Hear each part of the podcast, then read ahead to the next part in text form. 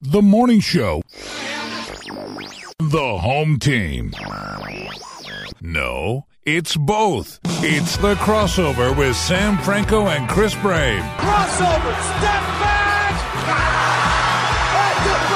Right here on 960theref.com.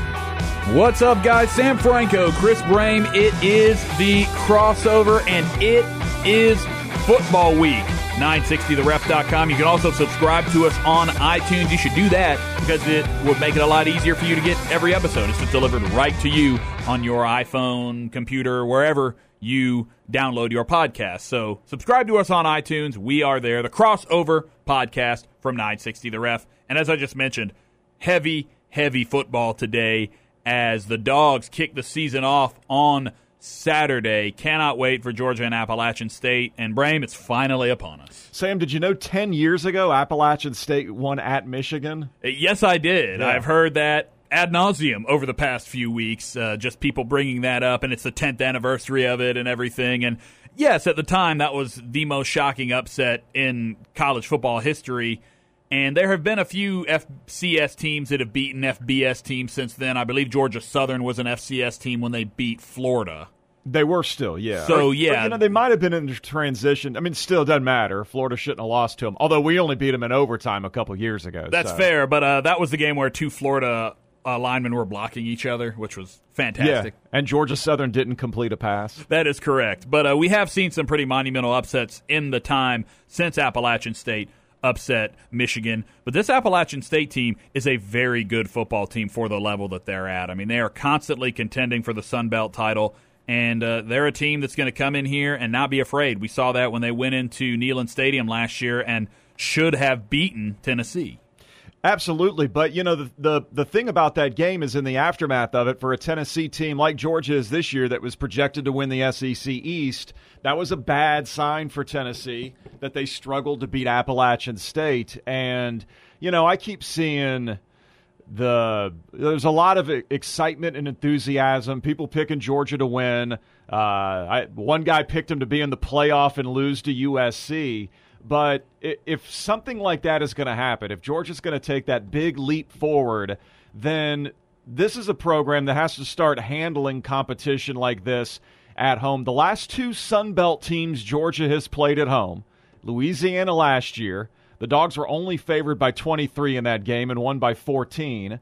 And then the year before that, it was Georgia Southern, who we were favored to beat by 13 and won by six in overtime. Now we're about a two touchdown favorite against Appalachian State.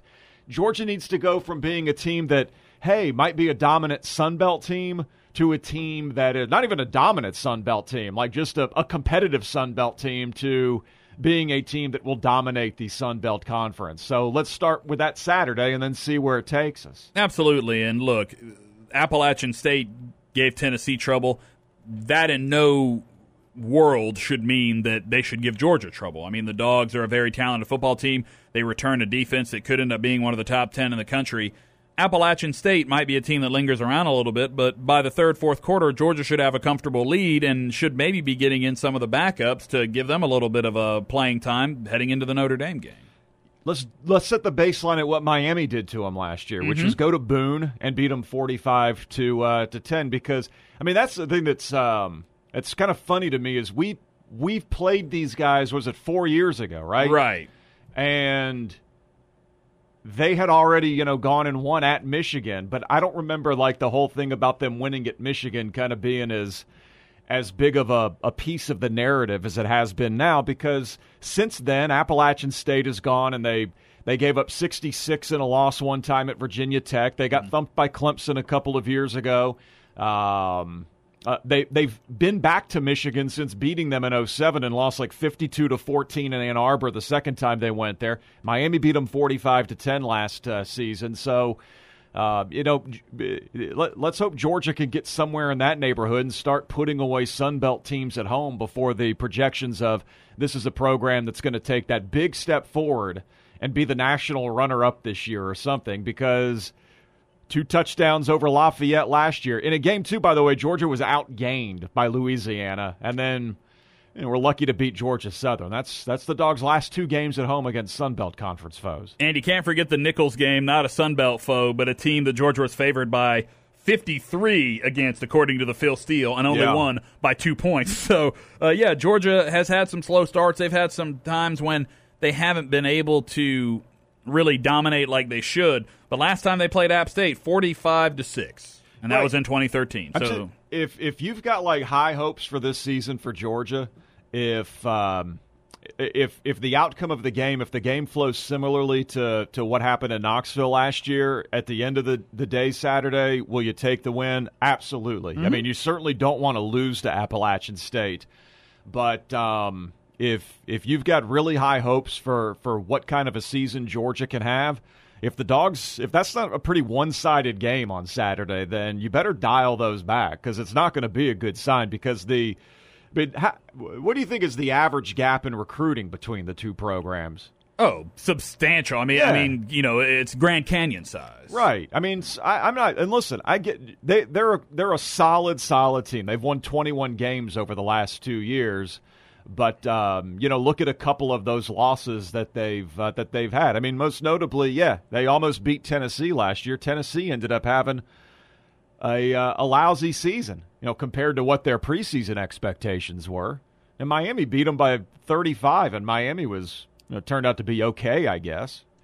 Yeah, I mean, look, w- w- even in recent years, when this team plays against FBS opponents, uh, they they don't win these games. I mean, they should have beaten Tennessee, like we said, but they didn't. So Georgia shouldn't be a team that loses to Appalachian State. Georgia shouldn't be a team that gets taken overtime by Georgia Southern either. But you know, those things uh, have happened in recent years, and and under Kirby Smart, I'm sure one thing he wants to change is that narrative that Georgia sometimes plays down to their competition. Yeah, and so I mean, let's get beyond doing that, and then maybe have a, a year where we think, you know what, Georgia might be a national title contender. Let's not go from, uh, you know, struggling at home to beat programs like Appalachian State to just, you know what, I think this team's going to be in the playoff this year because then you're just, I mean, you're just setting yourself up to be like really let down. Yeah, and year two under new head coaches, a lot of places has gone very, very well. Sure. I mean, but you know, there's a lot of, I mean, look at the ACC, which was a strong conference last year. There's a lot of second year coaches in that year that, um, you know, are they all going to have good seasons then if, uh, if Georgia's automatically going to have one? I guess, uh, as far as the, the SEC goes, is how many schools have second year I coaches? mean, now? Muschamp's the second year now. Barry right. Odom's the second year now. Um, Kirby. do we include? I'm not counting Coach O. I was going to say, do you include Coach O in this? You don't. Nah. Okay. Um, because I think this is like more his first full season. And maybe next year we'll count him as a second year coach. That's a good point. But I think that's pretty much it. I mean, you know, Jim Yeah. McElwain's been at Florida for a while now, so it ain't him. No, and he got to the East in his won the East in his first year and his second year. Mm-hmm. So yeah, I mean, so there's two other Missouri and South Carolina. Are they not going to be automatically better too? That year two bump. Yeah, I don't know if we're counting on Missouri to do that. And to be honest with you, I will not see them play in week one because they take on Missouri State. So uh, that is one where I'm not going to be looking for it. That's really there's only two I think straight up lousy games this week in the SEC because there's that one and then Mississippi State I think plays like Charleston Southern because I'll even. You're going to give Arkansas credit here. Oh yeah, sorry, excuse me. That's the third one. They're yeah. taking on Florida A&M. That's Thursday night, so at least they're getting it out of the way. yeah, that's true. But no, because even like Ole Miss is playing South Alabama, and I'm Well- I, I'm interested to see what Ole Miss looks like this year. Remember what happened to Mississippi State? They played South Alabama last year and lost. Yeah, I mean, so I think it's that's definitely on the table in Oxford yeah. to lose to those guys. Yeah, no question about that. So, kind of running down other games in week one, there certainly are in the SEC and even outside of the SEC, but, you know, we like to keep it local around here. A lot of interesting opening games. Even Vanderbilt going to Murfreesboro to take on Middle Tennessee. That is not going to be an easy game for them. Middle Tennessee is a very good squad. No, and then another one. Kentucky goes to Southern Miss, and Southern Miss beat Kentucky last year in Lexington. Yeah, course- Dave on the morning show has been calling that the Hornets' nest game for Kentucky. Yeah, well, I mean, I, I think you could say the same thing about Vanderbilt and um, Mississippi or Middle Tennessee. and middle. And Yeah. you know, for for two SEC programs that are, uh, you know, based on last year, I think both. I mean, you look what Vandy did. Vandy won here, beat Tennessee. Kentucky beat Louisville. So, I mean, there's a lot of uh, lot of excitement now. There's actually football buzz with both of those schools, and then you know they've got these uh, these tricky, tricky road games to open up the season. Not Oh, ideal. yeah. No, and then, and then you also look at a South Carolina team that I think a lot of people think will be better just because uh, you know Jake Bentley's going to be going into his first full year as the starter. They're taking on NC State in Charlotte, and uh, that's going to be a tricky game for them. NC State is currently favored in that game. I believe at last check it was like five points uh, for NC State. And NC State's the champions of life. Let's not forget that No, you because uh, cannot forget. after Butch Jones ordained Tennessee as the champions of life, then they lost to Vandy, then Vandy lost to NC State in their bowl game. So currently, the title holders of the championship of life, NC State. So South Carolina can bring it back to the SEC if they get a win. Sure, and you know Tennessee's rooting for that because that's really the the best chance, might be the only chance that Tennessee then would have to uh, reclaim that title at some point this season if it gets back in the um, into the league. I mean, eh, that NC State team's got um, that's a pretty veteran team they're bringing back. They've got one of the best linebackers in the country, and uh, whose name is Chubb, also Bradley Chubb, but. Um, so that's a good, that's an interesting little test because South Carolina last year was terrible at protecting the quarterback. They really were. Gave up a ton of sacks. And you got to give Muschamp a lot of credit for pulling the red shirt off Bentley. A lot of coaches would hesitate to do that, not wanting to lose that year of eligibility.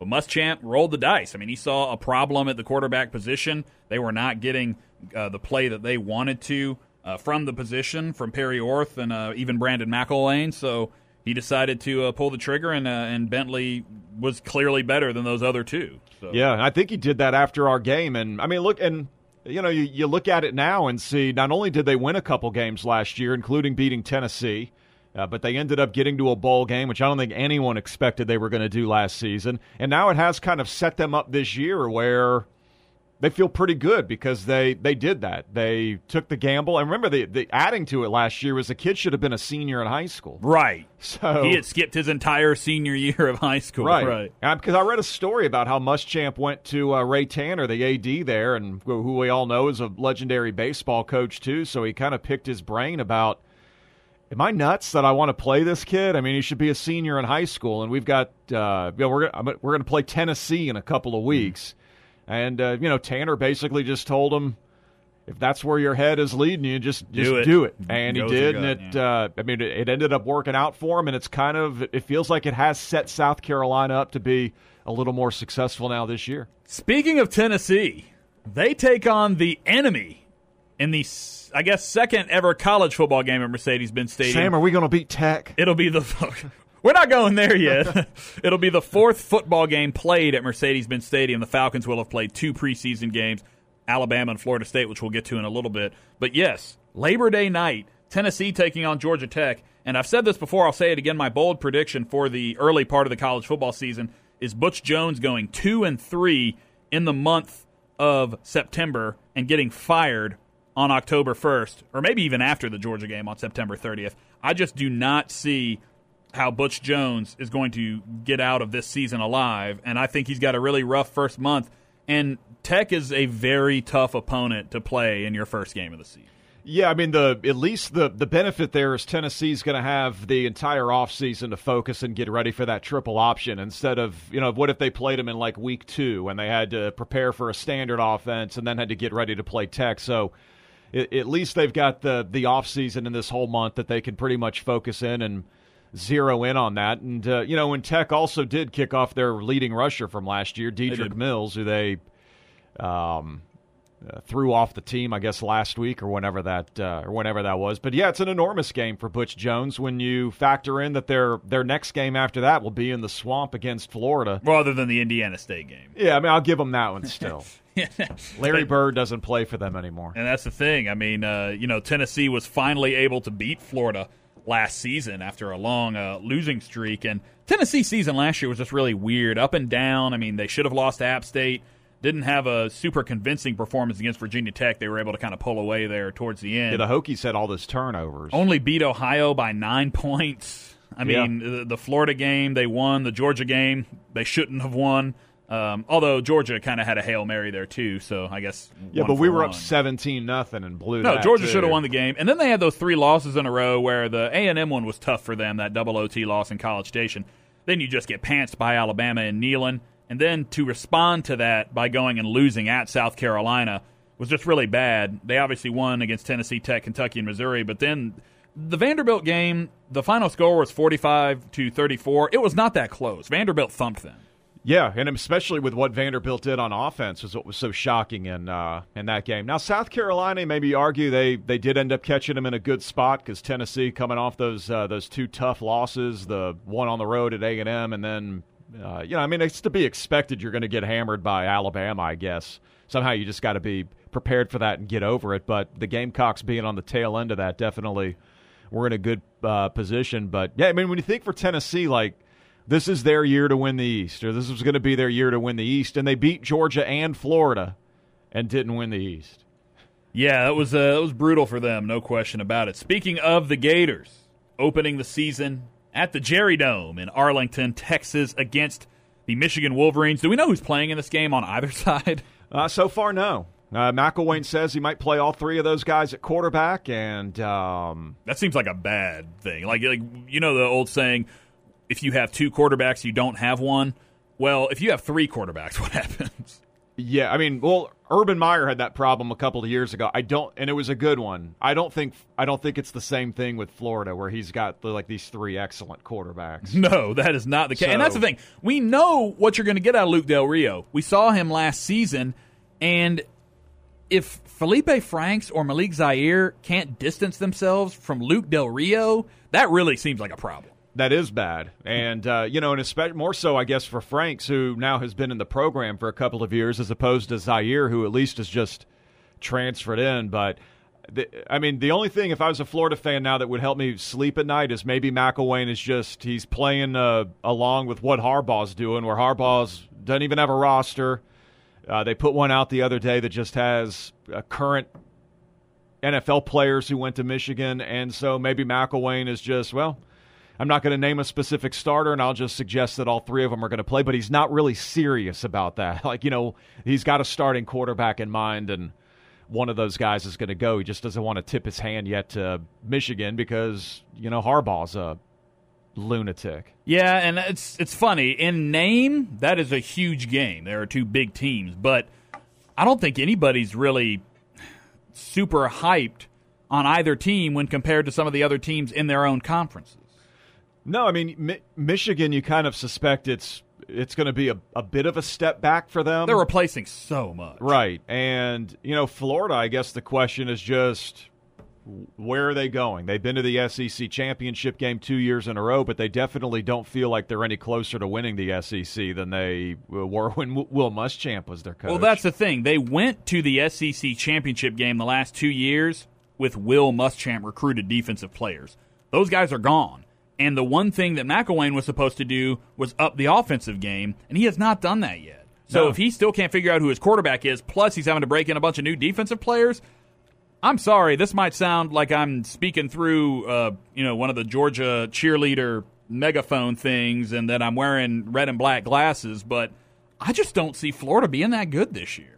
Well, I mean, yeah, you're you're right. I mean, Muschamp's defensive recruits were excellent, and a lot of those guys have graduated now to the uh, to the NFL. But I mean, the one thing about Florida is they're always they're going to have players. They will have there. talent, right? I mean, it's just it's it's it's not going to be that bad. And I don't know. I I've liked Florida the entire offseason in that game, and I mean, it started where Michigan was favored up by about a touchdown. I think that thing's down to three and a half now, but I mean, you know, the idea of Michigan basically turning over its entire roster and going on a neutral site and beating a team like Florida, mm-hmm.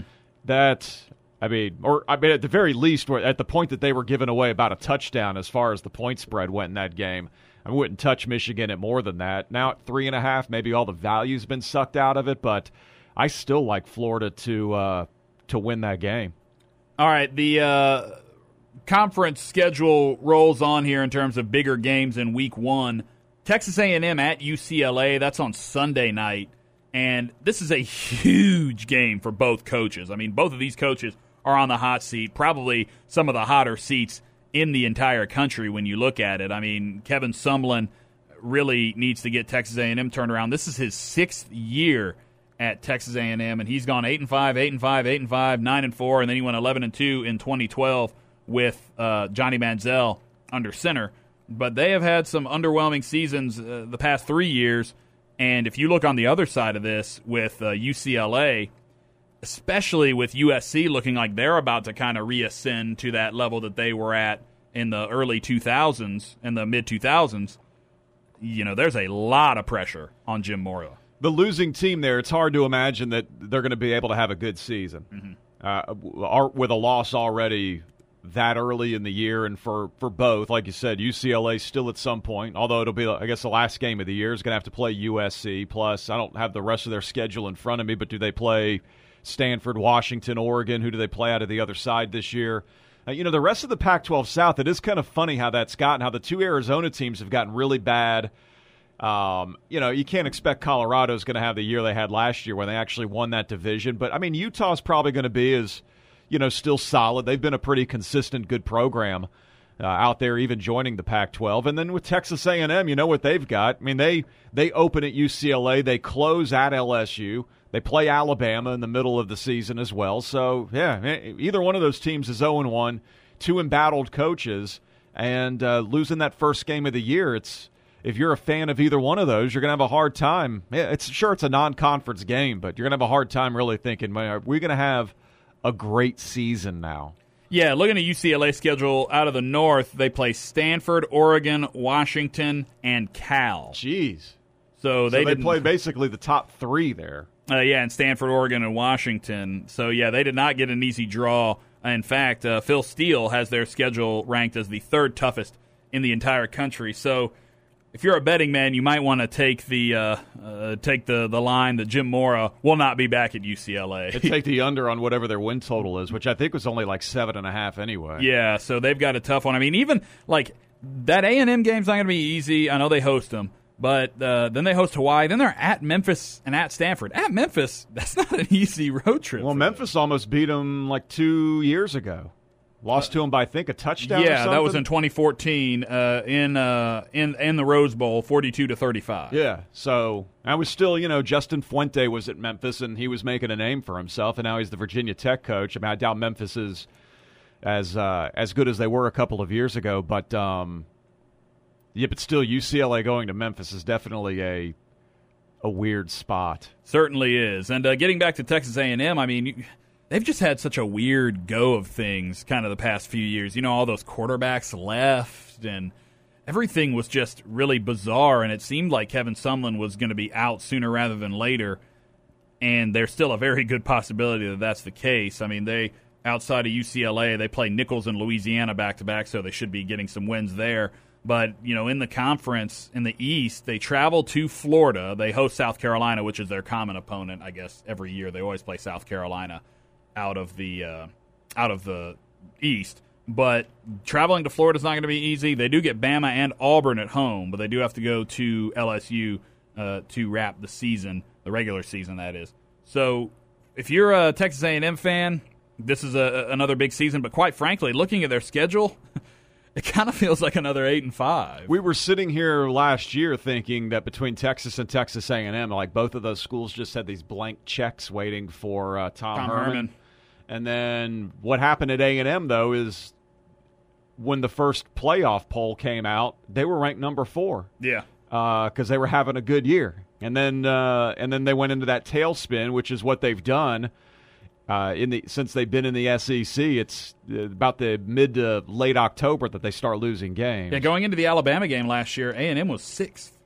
Yeah, and then they lost to Bama, but still had that was their only loss. So they they were in that initial poll they were fourth, and I think immediately lost. Right? Did they lose to one of the Mississippis? They lost back to back to the Mississippi. So they beat Alabama, and then they uh, or they lost to Alabama. Then they beat New Mexico State. Then they lost at Mississippi State and hosting Ole Miss. Yeah, that was it. They, so they were ranked fourth in that first poll, and then they went to Starkville and got uh, and got beaten, and that's been A and M's problem. But then.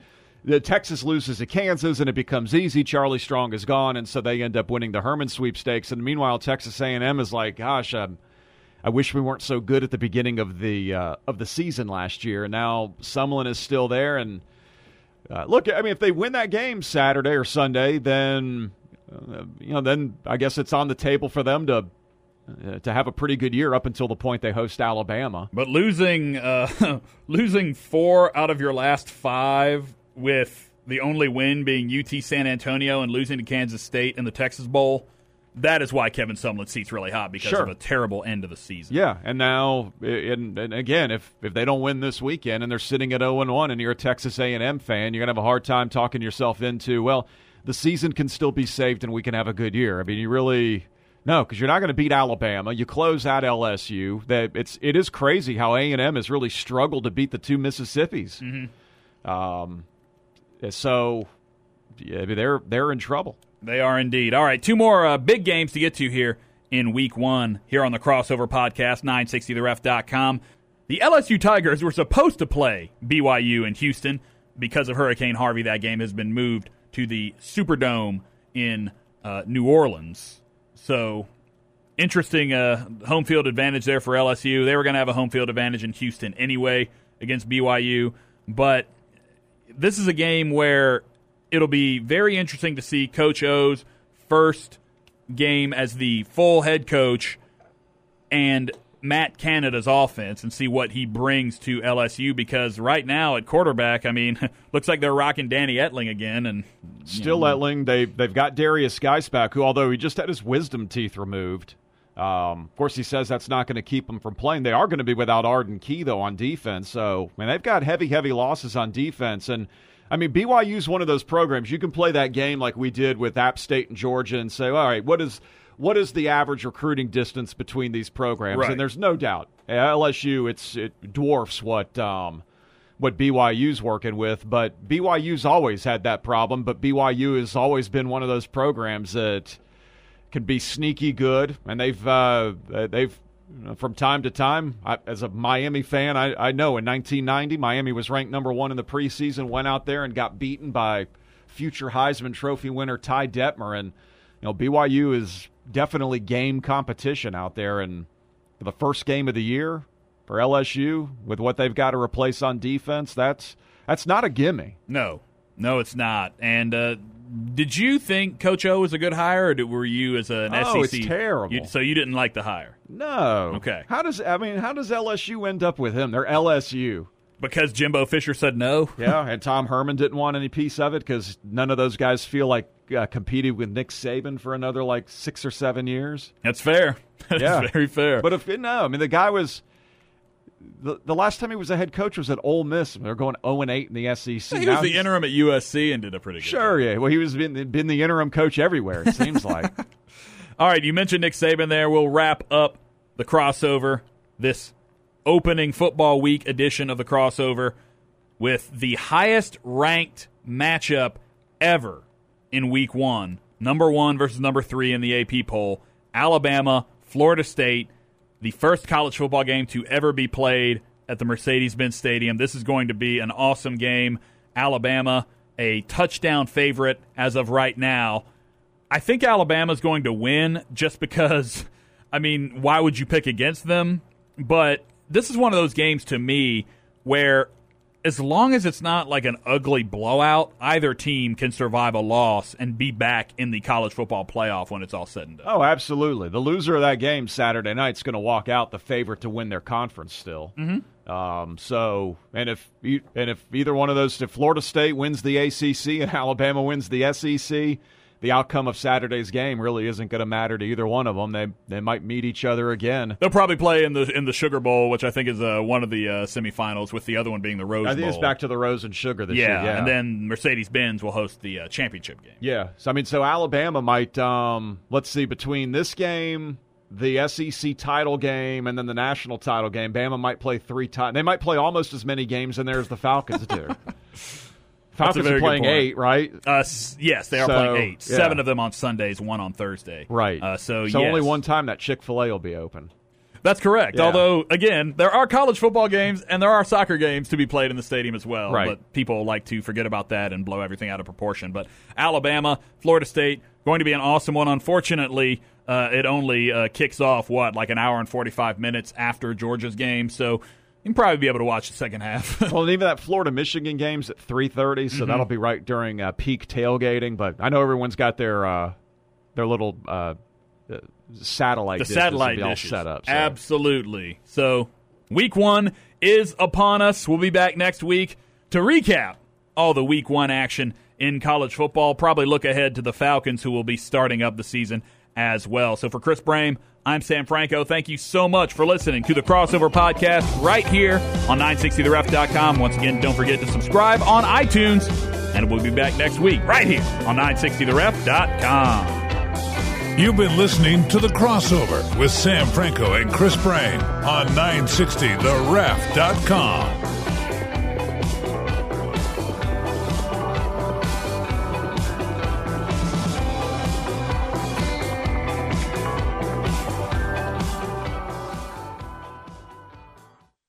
Every fan knows the right player in the right position can be a game changer. Put LifeLock between your identity and identity thieves to monitor and alert you to threats you could miss. Plus, with a US-based restoration specialist on your team, you won't have to face drained accounts, fraudulent loans, or other losses from identity theft alone. All backed by the LifeLock Million Dollar Protection Package. Change the game on identity theft. Save up to 25% your first year at LifeLock.com slash aware.